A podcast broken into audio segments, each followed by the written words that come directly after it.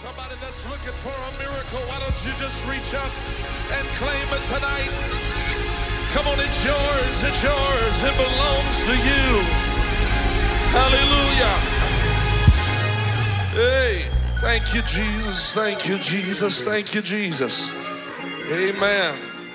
Well, how many believe that you can leave here tonight with a miracle, signs and wonders? The song says, they're all over my life and they're all over my life right now. I don't have to wait till next week, next month, next year.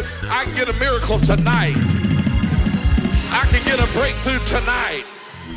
There's a blessing with my name on it, and it's mine tonight.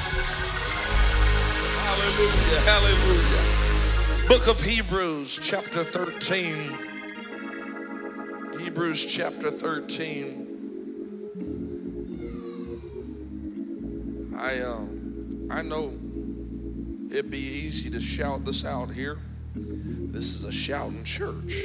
And uh, and I'm a shouting preacher. But I I like there's an issue I have, Bishop Williams, is I like to preach a little bit more than I like to shout.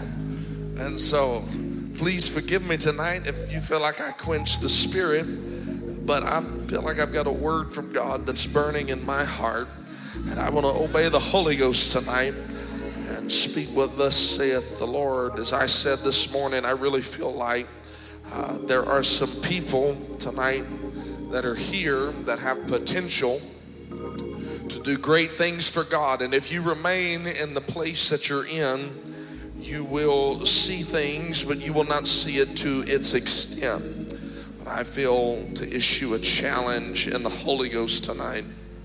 Word of God will do two things every time that you hear it. If you will let it, it will change you and it will challenge you. And if the Word of God does not change you and does not challenge you, then you might ought to check your spirit because you have a spirit that can't be changed and can't be challenged.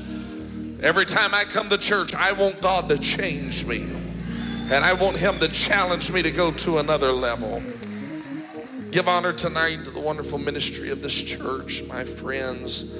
So I love so very much and appreciate. And I'm thankful for the day that God uh, connected me to the Williams family. I was talking to my wife this afternoon, or maybe it was yesterday. I said, I can't ever remember not knowing Brother Williams. So we've just got a kindred spirit and I know I did not grow up knowing him, but I just, I don't ever remember not knowing him. And um, so I'm, I'm thankful that God connected us. And for such a time as this, and Hebrews chapter 13 and verse 15, the writer, I tend to believe it's Paul. And there is a lot of debate of who is the writer of the book of Hebrews. And so if I slip up today and say Paul said instead of the writer said, please forgive me uh, if you disagree that he is the author. But whoever the writer is, they write at this moment as it is coming to a close in the book of Hebrews, and he says, By him, therefore, let us offer the sacrifice of praise to God continually. Then he tells us what it is. He says, That is the fruit of our lips giving thanks to his name. I just simply want to preach for the next few moments today under the unction of the Holy Ghost the sacrifice of praise. The sacrifice of praise. Come on, when somebody clap their hands and lift your voice and praise him.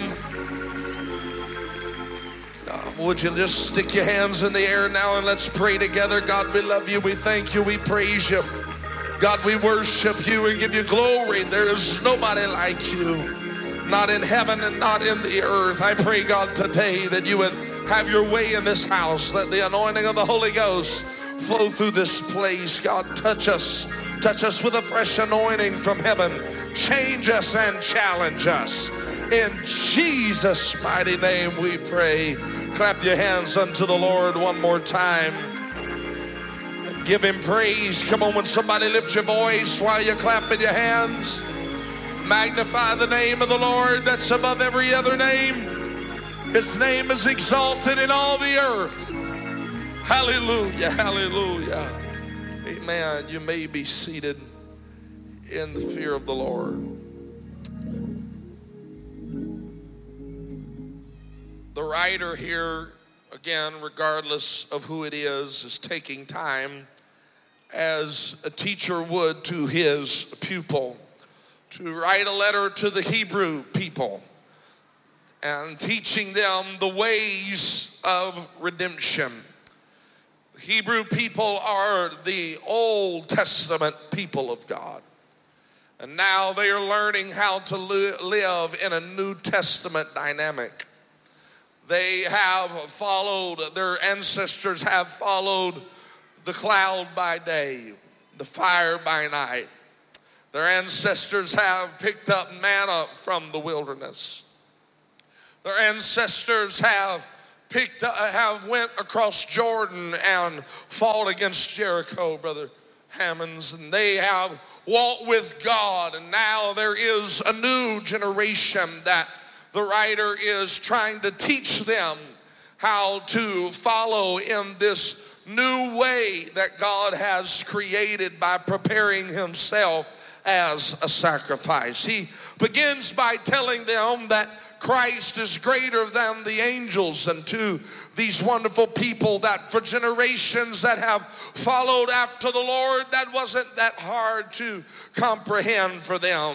Christ is greater than the angels. Yes, He is. He is a mighty, mighty man. But then uh, the writer takes it a step farther and he begins to dig into uh, the heart of what was keeping many Hebrew people from coming into this new birth salvation. And he begins to give them a little bit of the deeper matter, a larger pill to swallow, if you will, when he simply and quite boldly states that Christ is greater than Moses. Now, again, I want you to remember these are the people that followed Moses out of Egypt. These are the people that watched Moses bring water from the rock. And these are the people that watched him pray and quail would fill the camp. And this is the launching point from which the author can solidify many of the chapters and words that Jesus had already spoken and set in order when he said, I came not to condemn the law, but to fulfill the law. So understand that Moses was a faithful servant as this man, but this man, Jesus, uh, is worthy of more glory than Moses was because Moses brought you out of Egypt, but Jesus brought you out of sin. And Moses delivered you from the taskmaster, but Jesus delivered you from the weight of your own condemnation. Uh, Moses had you apply the blood over your doorpost, uh, but Jesus had you apply the blood uh, over your heart. And so he said, I want you to give this straight right now. Moses was great, but Jesus is greater. Moses was strong, uh, but Jesus was uh, stronger. Uh, Moses was a deliverer, but Jesus is the great deliverer. So he's, he's dealing with this this old mindset. And since Jesus is greater, there has to be some changes. Not only is Jesus greater than Moses, but he is a priest after the order of Melchizedek and a more excellent priest than Aaron. And again, since he is greater, there is some changes that must be made. So he tells us in, in Hebrews chapter 10 that it is not possible for the blood of bulls and goats that they should take away sin. So a body was prepared, and now we have the boldness to enter in into the holy place by the blood of Jesus. So he writes, Let us draw near with a true heart, in full assurance of faith, having our hearts sprinkled from an evil, an evil conscience and our bodies washed with pure water. Let us hold fast the profession of of our faith without wavering. And then he says, For he is faithful uh, that promised. He was letting us know uh, that Moses might have failed you and Aaron might have failed you, uh, but Jesus won't fail you. He was letting us know that the priest might have let you down, but we have a new high priest and he will not fail. Can I get a witness tonight? Anybody that knows that Jesus won't fail? He's never failed from the beginning, uh, and at the end of time, he still will not have failed. Uh, he's a perfect God. Hallelujah. There is a shift that is happening here where the writer is leading these people that for generations have followed the law of Moses to understand the fulfillment of that same law. The law says to bring an animal sacrifice, pure in color, unblemished uh, within and without. And I don't have time to preach that, but the priest is to inspect the sacrifice and to lay it upon the altar. But now there is a shift that has happened that Christ uh, has become that sacrifice and he has become the high priest. It was all in him. The sacrifice that you needed uh, and the priest you needed to take the sacrifice to the Lord. It was all wrapped up in the man, uh, Christ Jesus. Now, Christ has become the sacrifice.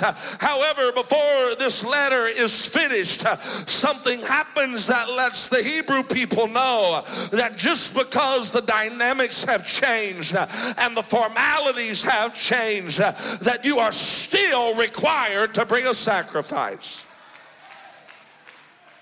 We are turning away from the days of blood of bulls and goats that no longer can turn away sin, but and so he's teaching them that you don't have to show up every Sunday, once a year, even uh, with an animal sacrifice, and you don't have to stand there and experience the shame of having your sin called out in front of everybody. You don't, you don't have to go through that anymore. He said, but you better get this straight right here and right now. Just because the formality has changed uh, does not mean that God does not require of each and every every individual a sacrifice. He said, uh, but now this sacrifice, uh, it's a sacrifice of praise. Uh, it's the fruit of our lips. Let me just preach to you right now and tell you, it's a good thing for you to come to church and lift your voice.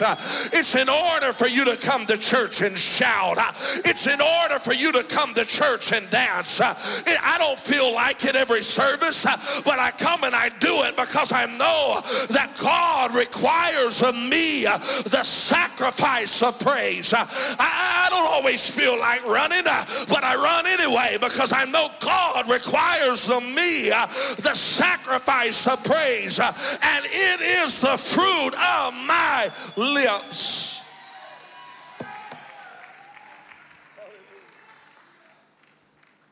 However, we know according to Luke chapter 6, as Jesus is teaching, we understand that you don't get fruits if you don't have roots. Jesus says, from the abundance of the heart, the man speaketh. Can I take my time tonight?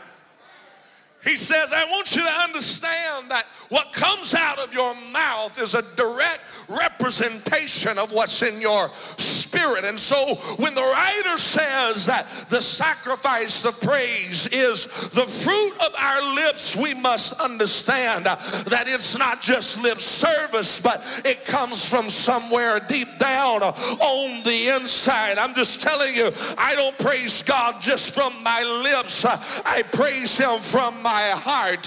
I don't just do it because it's what we do on Sunday night, but I do it because there's a place uh, in my heart uh, that I've planted seed in the ground uh, and there's roots there so I can give him the sacrifice of praise, the fruit of my lips because I have roots planted in my heart.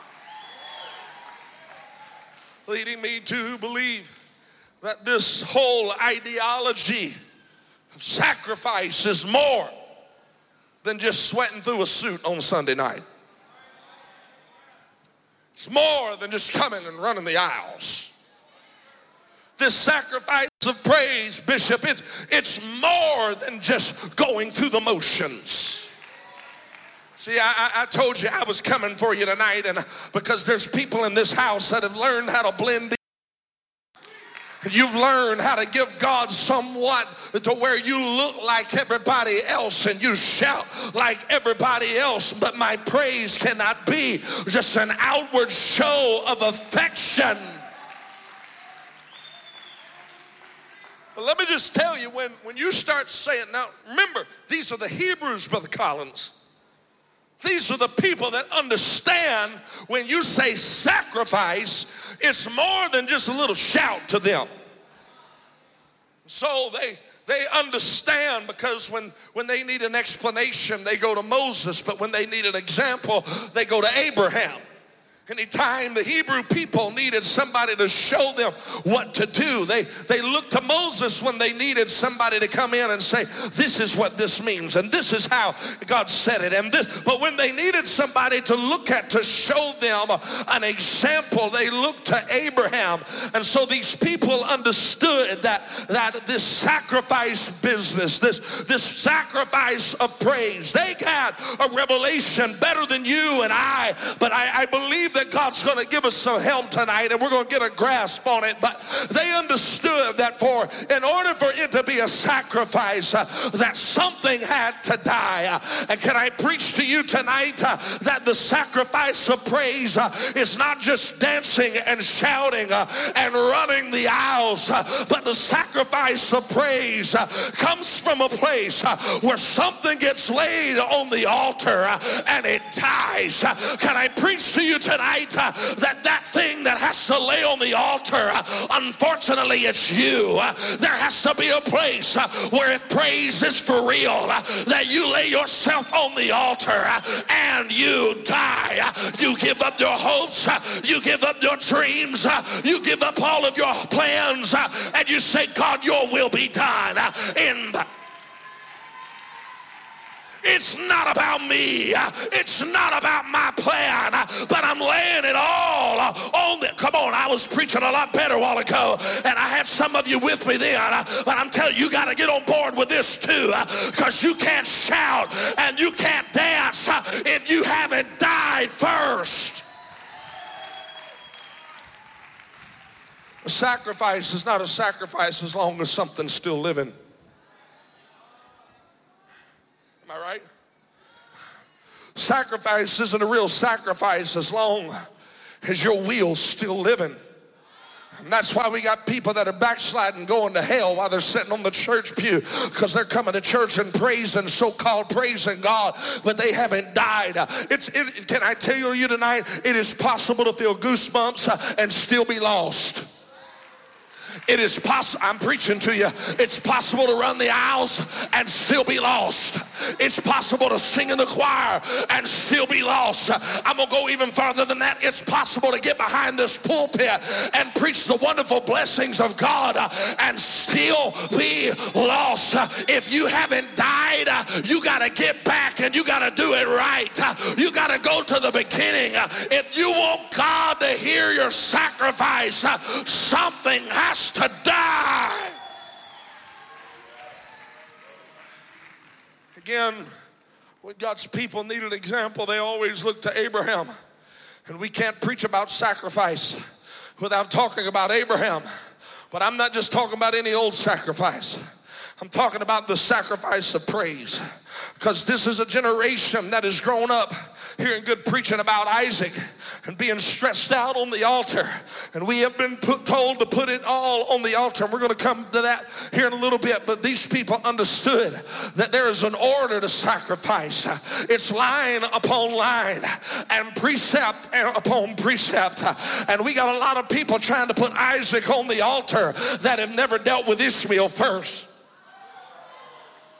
Because you can't read about Isaac without reading about Ishmael. What does that have to do with the sacrifice of praise? It has everything to do uh, with it because before God uh, ever called Abraham up to the mountain in Genesis chapter 22, Abraham had to send the thing uh, that he created out of the will of God away in Genesis chapter 21. Uh, can I preach to you tonight uh, that you can't even get to the place where you can give God uh, the sacrifice of praise? If you don't learn how to deal with the things uh, that you created out of the will of God.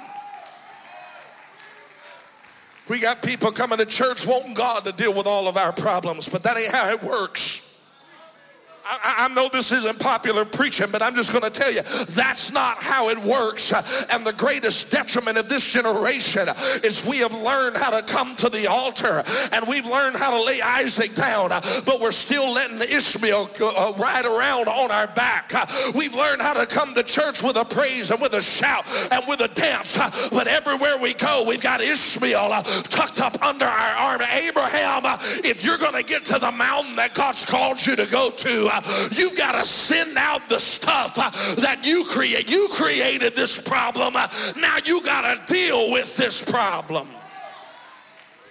But I just think Jesus ought to fix it.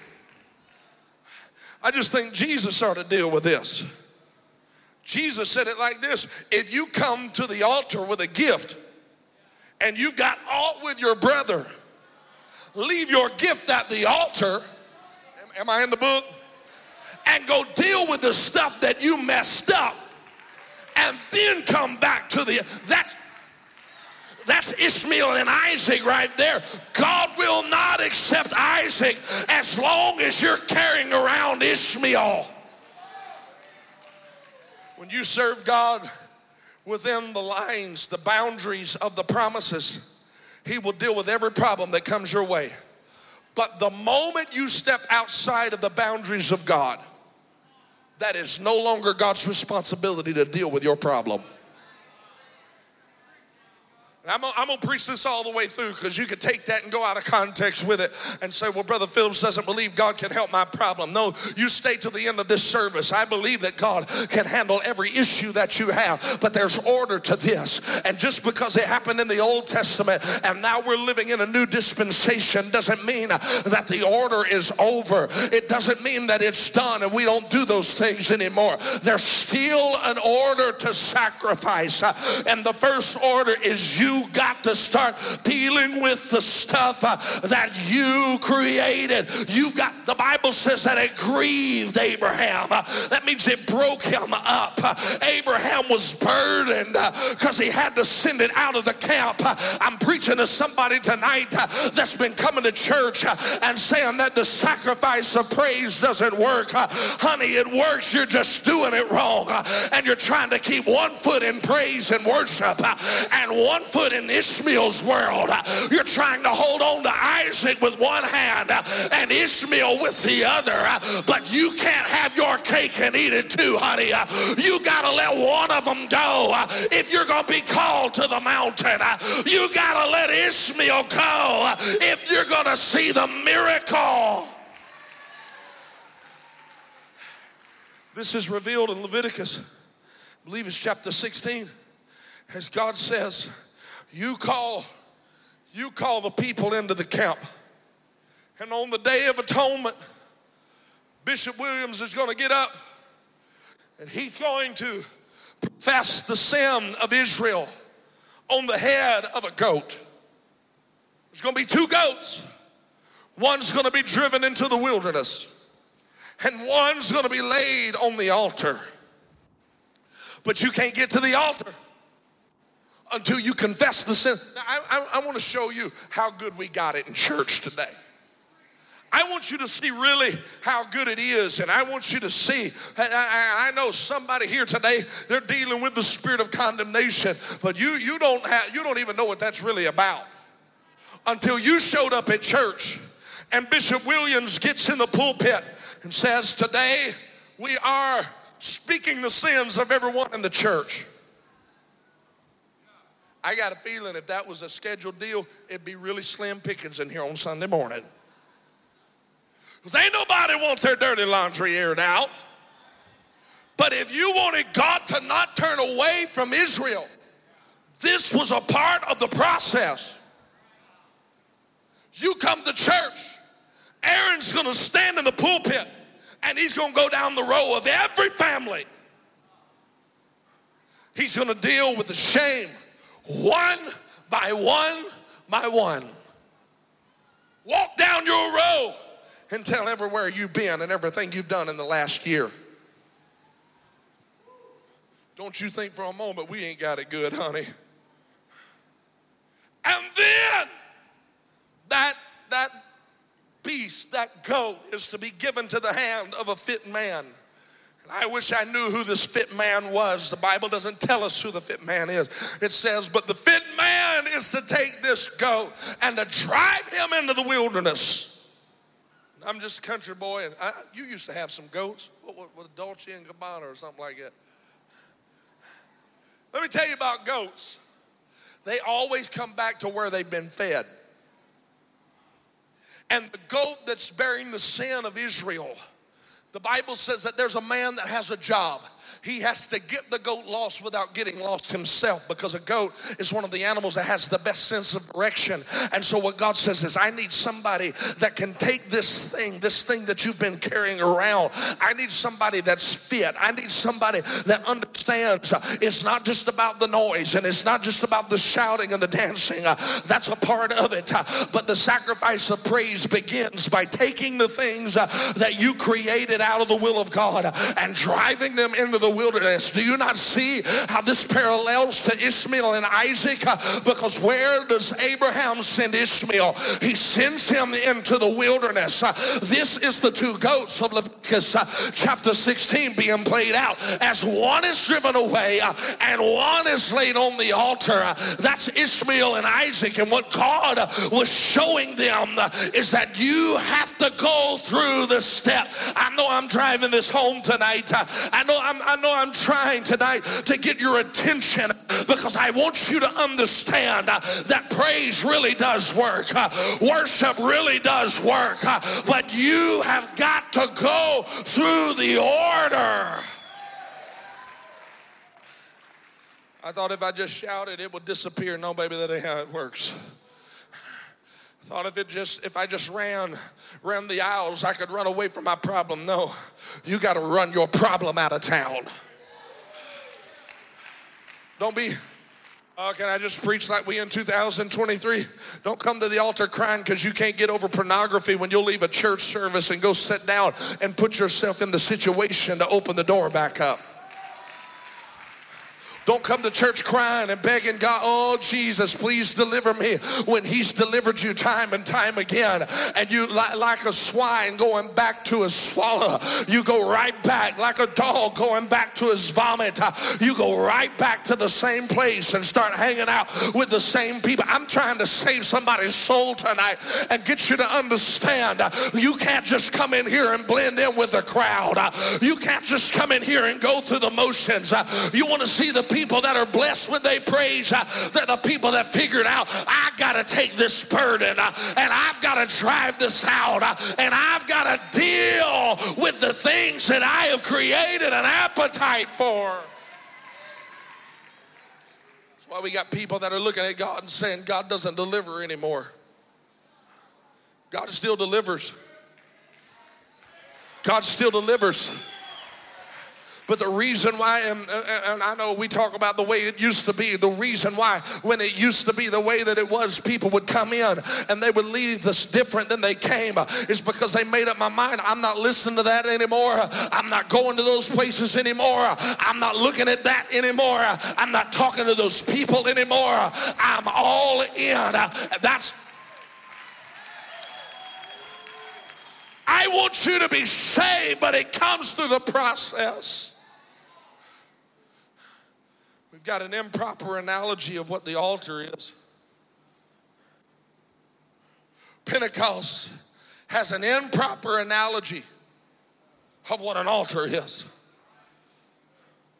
We've got it in our mind that the altar is the place that we come and dump all of our problems.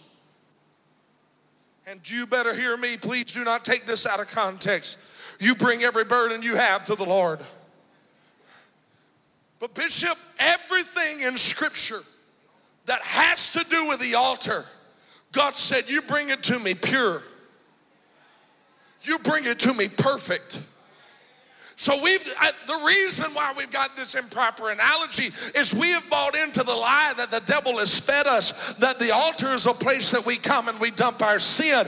And I've come to preach to you tonight uh, that that is not what the altar is for. The altar is not a place for your sin. The altar is a place for yourself. It's a powerful place. Uh, but I'm telling you, something happens uh, while when you're sitting in the pew and you begin to grip the back of the pew uh, until your knuckles turn white. God, uh, I'm sorry. Uh, when you get up here to this holy place, uh, you were on it a couple weeks ago, Brother Williams. There's something special about the altar that you can't get anywhere else in the church. But before you come up here, you better approach it the right way. Purify yourself and walk. Oh, God. And when you get to the altar, you lay down yourself. God, here I am. Here's my hopes. Here's my. Here's everything I am. Abraham, I didn't ask you to bring Ishmael to the altar. I asked for Isaac. And that's why we got so many people. They dance, but they're not delivered and they leap, but they're full of less. And they're running the aisles, but they're still running from the calling because they're trying to put Ishmael on the altar and presume that just because something's up there that God will take any old thing. Can I tell you that they wandered in the wilderness and in moments God would turn away from them and they would stay right there apart for years at a time because somebody brought something that was impure to the house of God and to the altar. I know, I know, I can feel that. I, I, felt that little pushback right there, Brother Phillips. We, we like you a whole lot better when you're shouting us and when you're dancing us. Uh, now, I, am telling you, you come back next week. Uh, we'll shout and we'll dance, we'll hang from the chandeliers. Uh, but right now, I'm trying to break somebody out of the mold uh, of you having to backslide every six months. Uh, I'm trying to break somebody out of the mold uh, of secret sin. I'm trying to break somebody out of the mold of church on Sunday night and the club on Friday night. and then you come in acting like you saved, sanctified, and filled with the Holy Ghost. I'm trying to break somebody out of the mold uh, of filling filling yourself with Hollywood and the junk of this world, uh, and then want to walk up here and act like you got it all together. Honey, if you're going to do it the right way, uh, if you want God to accept your sacrifice, it has to be done right.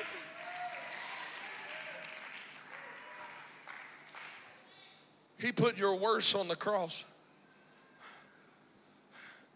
Your sin, He put that on the cross.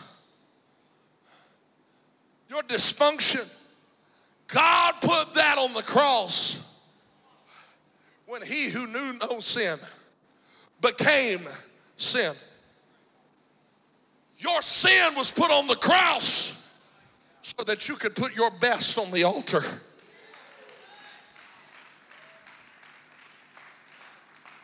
Uh, preacher, you, you don't know. God, I feel goosebumps. You don't know.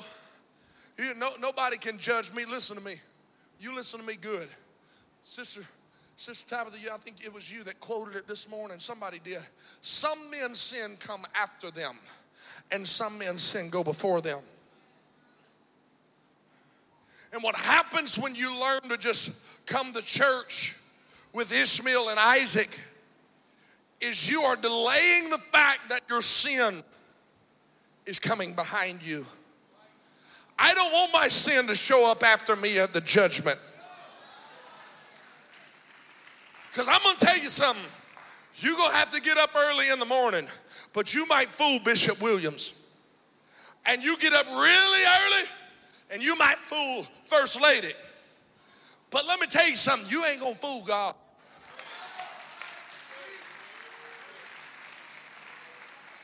You might come to church and shout so that the deacons and the ushers think you're okay. But God looks from a different perspective.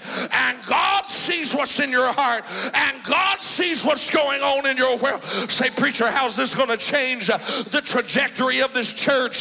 Because some of these people have a revelation of what I'm preaching right now. And what God's trying to do is build a bigger foundation of people that have an understanding that I can't just live for God any old way. I can't just come to church any old way. I got to do it right. I got to do it holy. I got to do it in reverence unto the Lord. Me and Brother JJ was talking about it the other night. When I was a kid, they used to have them tarrying services where God, people, they would come in and they would tarry and they would tarry. And then I remember, I won't ever forget the first time I seen, they, they, they called it purging. God would purge them. I'd look at him and say, God, don't purge me. I don't like the way that look. I don't look too good. Let me just tell you, the way you deal with sin, it don't ever look pretty. All that dancing and shouting, and I do it with you every service, so you know where I'm at. That's pretty. But the sacrifice of praise doesn't look pretty. It's bloody. Something's died on the altar. You think for one moment that those animals, as they're drugged to the altar, didn't put up a fight, Brother Collins? That's why they had rings to the side of the altar. One was for the purpose of the, the priest being able to carry it, but another one was so that they could tie that animal up to the altar. And while he's kicking and bucking and trying to get away, the priest wouldn't get injured while he walked up. I mean, I, I want you to understand it was bloody, it was gory. He stuck the knife to his throat and he cut his throat and he drained the blood out of the animal and sprinkled it upon the altar as that animal began to die it wasn't a quick death. And, and, and, and I understand what you think, but the way this happened, it, it, they, they literally drown in their own blood there for a few moments. Uh, and if you think for one moment that your experience uh, with getting rid of sin is going to be any different, uh, then honey, you've lost your mind because it's bloody, it's gory, it, it, it's a moment in time where you're wailing and you're whining because you're not getting your way. But if you want your praise to have power, it's a part of the process. If you want to give God the sacrifice of praise, it's a part of the process. When you come to my altar, God said, you bring the best of everything you got. When you walk up into my house, you don't bring Ishmael because I don't have a covenant with Ishmael. You bring Isaac and you lay Isaac out on the altar.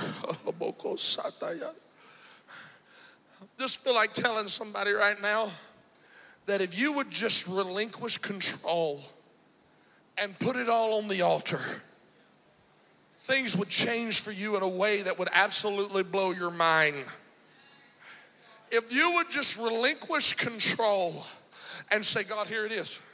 I've been trying to run my own finances. I've been trying to run my own business. I've been trying to run my own marriage. I've been trying to fix my kids, and it's all dysfunctional and nothing's working right. Uh, that's because you haven't learned how to take the best of everything you got and put it on the. the this promise business only works uh, if it's ran through the altar. Uh, this the, the promises of God that are yea and amen. They only work if it's ran through the function of the altar.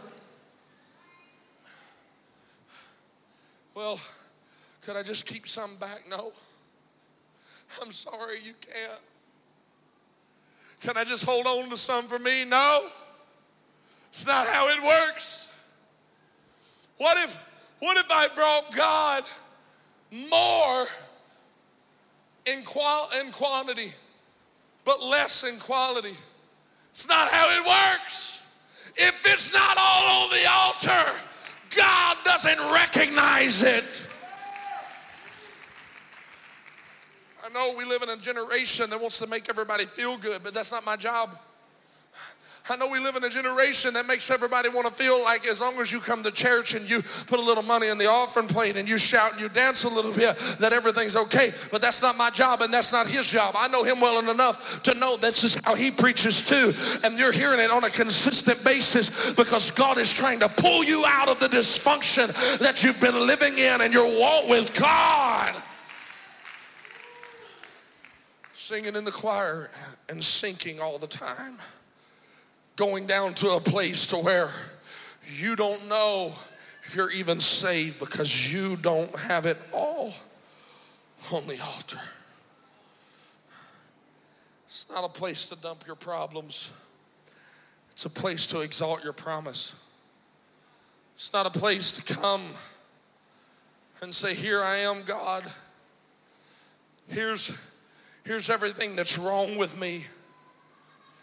You do with that, you deal with that in the wilderness. You deal with that in your prayer closet. You deal with that in your pew. But when you get up here, it's a holy, sacred place. The perfect lamb, the best dove, the best bull how do I do it? I know I'm, I'm about to cross swords with somebody that's probably listening online. I know the know the spirit of your pastor, but somebody probably listening uh, because I've heard people, and, and I will make a very bold statement right here and say they have made ignorant statements and say you need to get, I've heard them say it hundreds of times in our movement, you need to get your education and get over it. You need to get you a good job and get over it. You need to get your family and get over Let me tell you something, don't you dare get over it. You get that job, you get that education, you get that family, don't get over it, get it on the altar. Because God can't bless it if you get over it. God gave you that to bless it and to use it for the furtherance of his kingdom. Get it and get it all on the altar.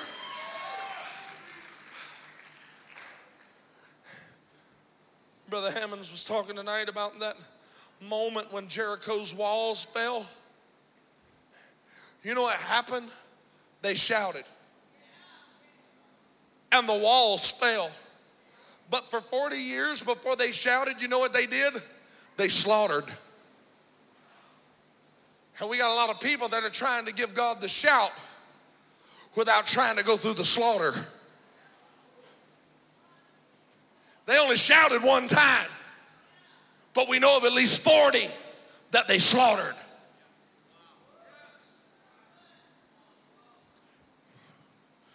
Literally, quite simply put, you come to church and you shout on Sunday, and we're going to. And if, and if anybody has a problem with it, you come see me after church. I'm pretty meaning. If you got a problem with shouting, you got a problem with me. If you got a problem with dancing, you got a problem with me. Because it's apostolic in everything that we do. But God forbid that we ever try to shout without going through the process of the slaughter. Preacher, you don't know. You don't know how, how much stuff I got going on. You, you just don't get it. I come to church three times a week and, and I shout, but I don't I don't have time for the slaughter and I'm I'm just burnt out. I got school, I got my job, I got I got this, I got that. No, the problem is not that you're burnt out. The problem is you're not burnt up. And you can give me those excuses of how you've got too much stuff going on in your world for you to come to church for a time of slaughter in daily prayer and daily repentance uh, and dying daily. But let me just tell you something. The truth of the matter is, is when you say, I don't have time, is what you're saying is, I'm not willing to make time for the holy things of God. I think you know me well enough to know I'm not a mean spirited person and I'm not trying to be mean to anybody here, but I'm trying to snatch you to the reality reality that you're not burnt out. The problem is you don't have it all on the altar and you're not burning up. It, they put it there and the hair and the flesh that was the whole point. That's, that's why we have to have worship because the incense that came out of the temple was to cover up the smell of the blood and the guts and the gore that was out there on the altar. I'm going to say it again sacrifice isn't pretty, sacrifice don't smell good. But I'm telling you, if you get through this process, you're going to make it into the inner court and you're going to find that there's an altar of incense there. And that altar of incense is going to change the way you see things uh, about sacrifice. Uh, it's going to change the way sacrifice smells to you. Uh, and when sacrifice used to stink because you went through the process and you got into the inner court, you're going to smell that incense. And now when you smell sacrifice, it's going to be a sweet smelling savor. Now when you smell sacrifice, it's going to be the blessings of the Lord. Now when you smell sacrifice, uh, it's going to change everything. Uh, but you got to put it all on the altar first.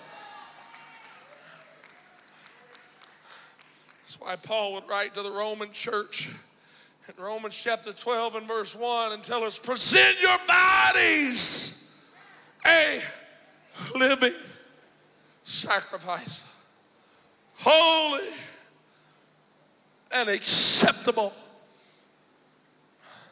unto the Lord. How's this going to change the trajectory of the church? I'm going to say it again. You've got some pillars in this house. Can I tell you, I stood this morning and the Holy Ghost gave me a vision.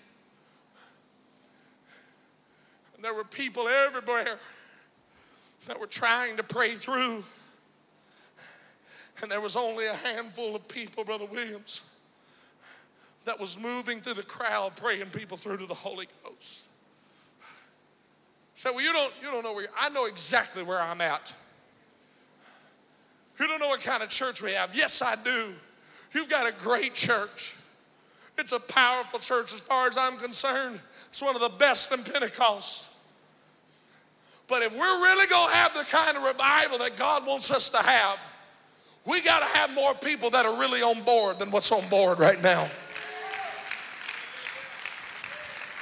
Talk about filling this building up past capacity? You don't even know what to do if a hundred people walked in the door right now and needed the Holy Ghost. There's not a hundred people here. I'm just going to tell you, you can get mad at me if you want to, but there's not a hundred people here that are walking in dominion and power the way you need to be walking in dominion and power to hold up the hands of that man and woman of God so that they can lead this church to the next level the way God wants them to. We got to shake ourselves and take ourselves back to the altar and back through the process of killing the flesh and putting it all on the altar.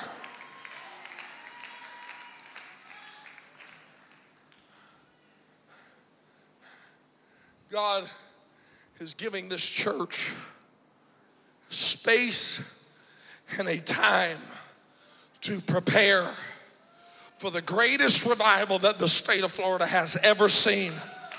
And God forbid that we miss it. Because we don't have enough people that have a revelation of what the sacrifice of praise is.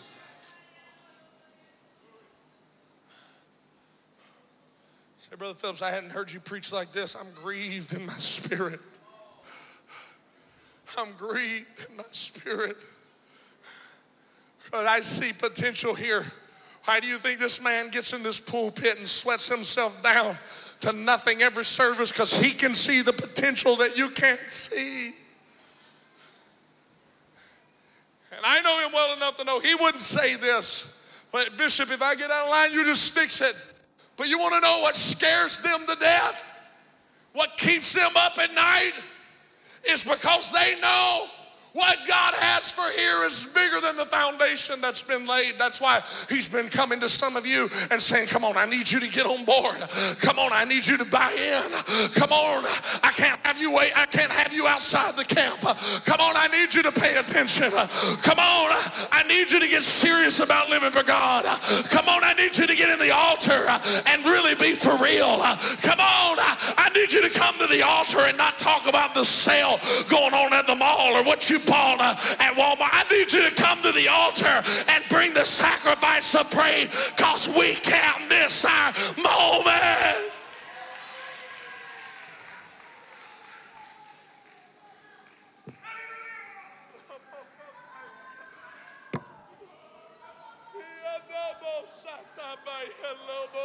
Oh!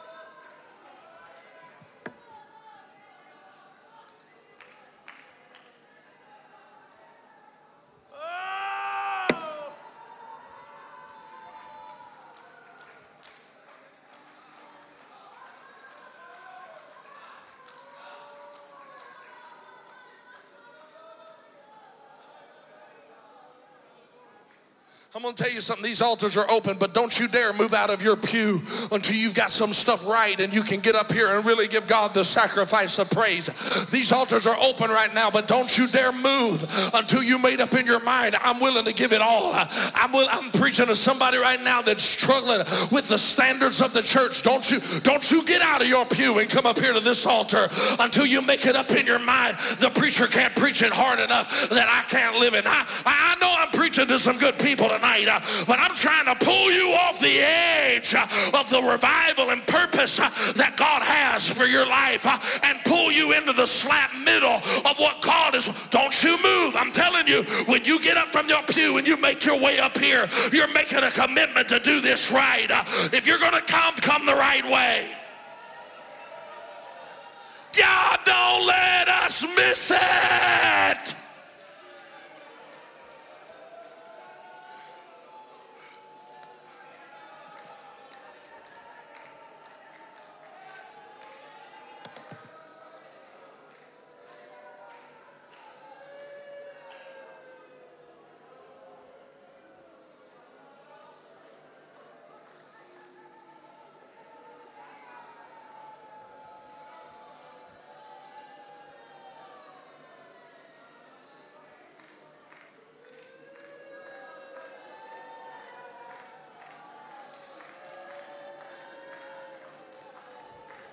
Come on, I'm to challenge you. Don't you come up here nonchalantly.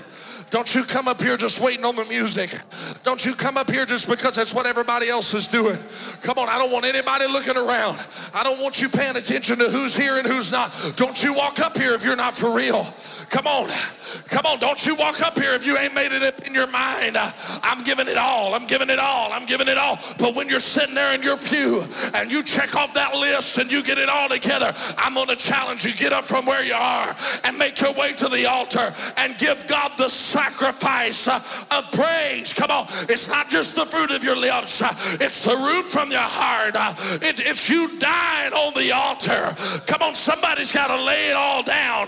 You've been chasing the Almighty dollar. Uh, It's time to start chasing after the Lord. Uh, You've been chasing after relationship. Uh, It's time to give it all and put it on the altar.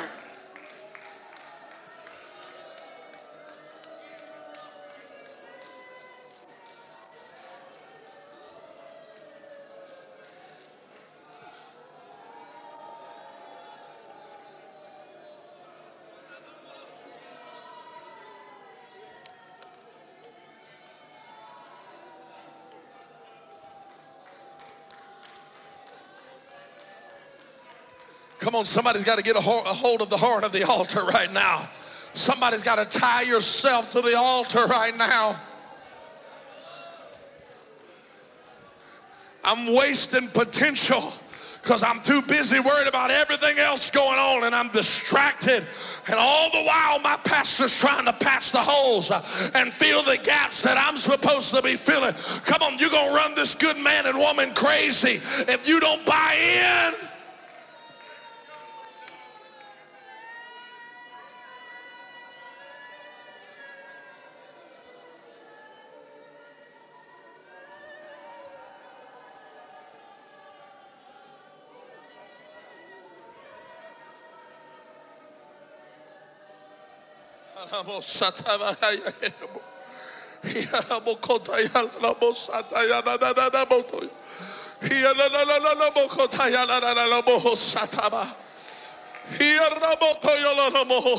Come on, come on, come on. Come on, come on, come on. Don't linger. Don't linger on the outside of the camp. Come on, some of you still got a hold of Ishmael and Isaac right now, and you're trying to figure out do I really want to lay this down? Do I really want to give it all? Come on, come on, we need you. We need you. The church needs you. God needs you. You can win people that nobody else can win. You can teach Bible studies nobody else can teach. Come on. We need you in the house of God.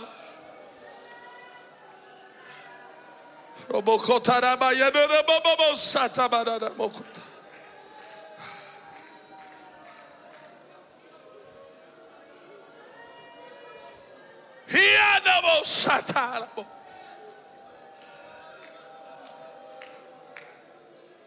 Who does that, I know what I feel in the Holy Ghost. Who does that preacher think he is? I'll tell you who I am. I'm an anointed man of God that came to challenge you and tell you if you don't get this right now, you might not be in church next year. Come on. God might not, the Bible says his spirit will not always strive with man. And if you keep on holding on to Ishmael long enough, there's going to be a moment that God's going to say, okay, I'm done. I've tried and I've tried and I've tried. I've tried to get them to make the, to pay the cost Uh, but they don't want to live it. Uh, they don't want to give it all.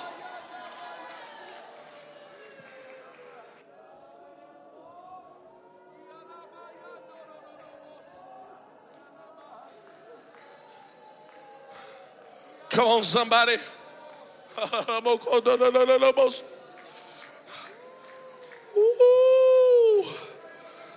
You ought to let that spirit of prayer get a hold of you right now and make some decisions. Come on, God's not going to do this for you. God's not going to drive Ishmael out for you. And I'm going to tell you in the Holy Ghost, you're going to go home tonight after making this decision, and that same old thing's going to pop its head back up. You got to make a decision right now on the altar. It doesn't matter what happens. I won't go back to living with Ishmael.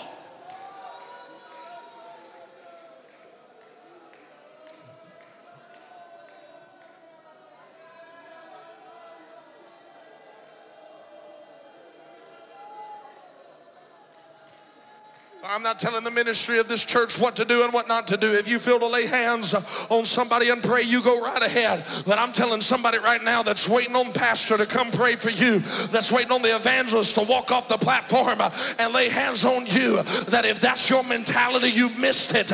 You got to do this by yourself. Can't nobody sacrifice for you. Can't nobody get rid of Ishmael for you. God won't even do it for you. You got to do it for yourself.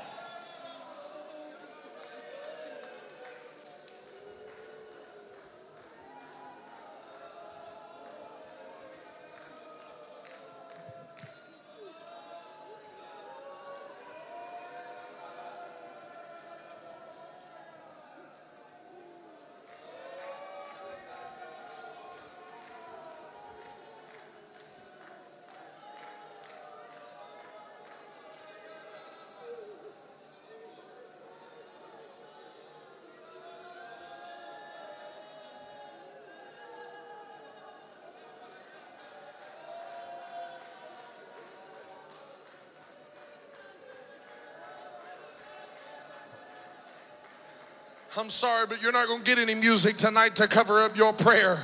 You, you've, you've got to walk through this on your own. I'm sorry, but there ain't to be a singer to come sing you a song. Tonight, that's not how it's to go down. It's got to be you at the altar, and something has to die. Well, I know you're waiting on somebody else to pray so that you don't have to look like you got laying it all out there. But right now, you got to make it up in your mind. Am I going to let go of Ishmael or am I not? Am I going to be used by God or not? Am I going to stay in the church or not?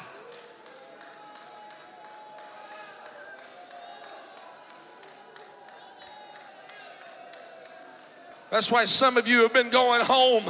And when questions are asked in your home about the standards of this church and what the ministry of this church preaches, you, you, you made statements like, well, that's not really for us. We're just going to go to church. You better make up in your mind right now.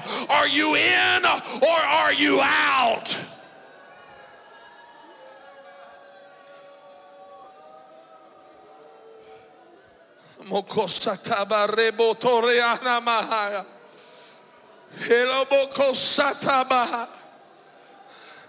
I'm telling you right now in the Holy Ghost, I'm preaching with a fervency because there's somebody in this house uh, that you're being weighed in the balances right now. You're being weighed in the balances right now. And this service is going to decide uh, will you be found wanting?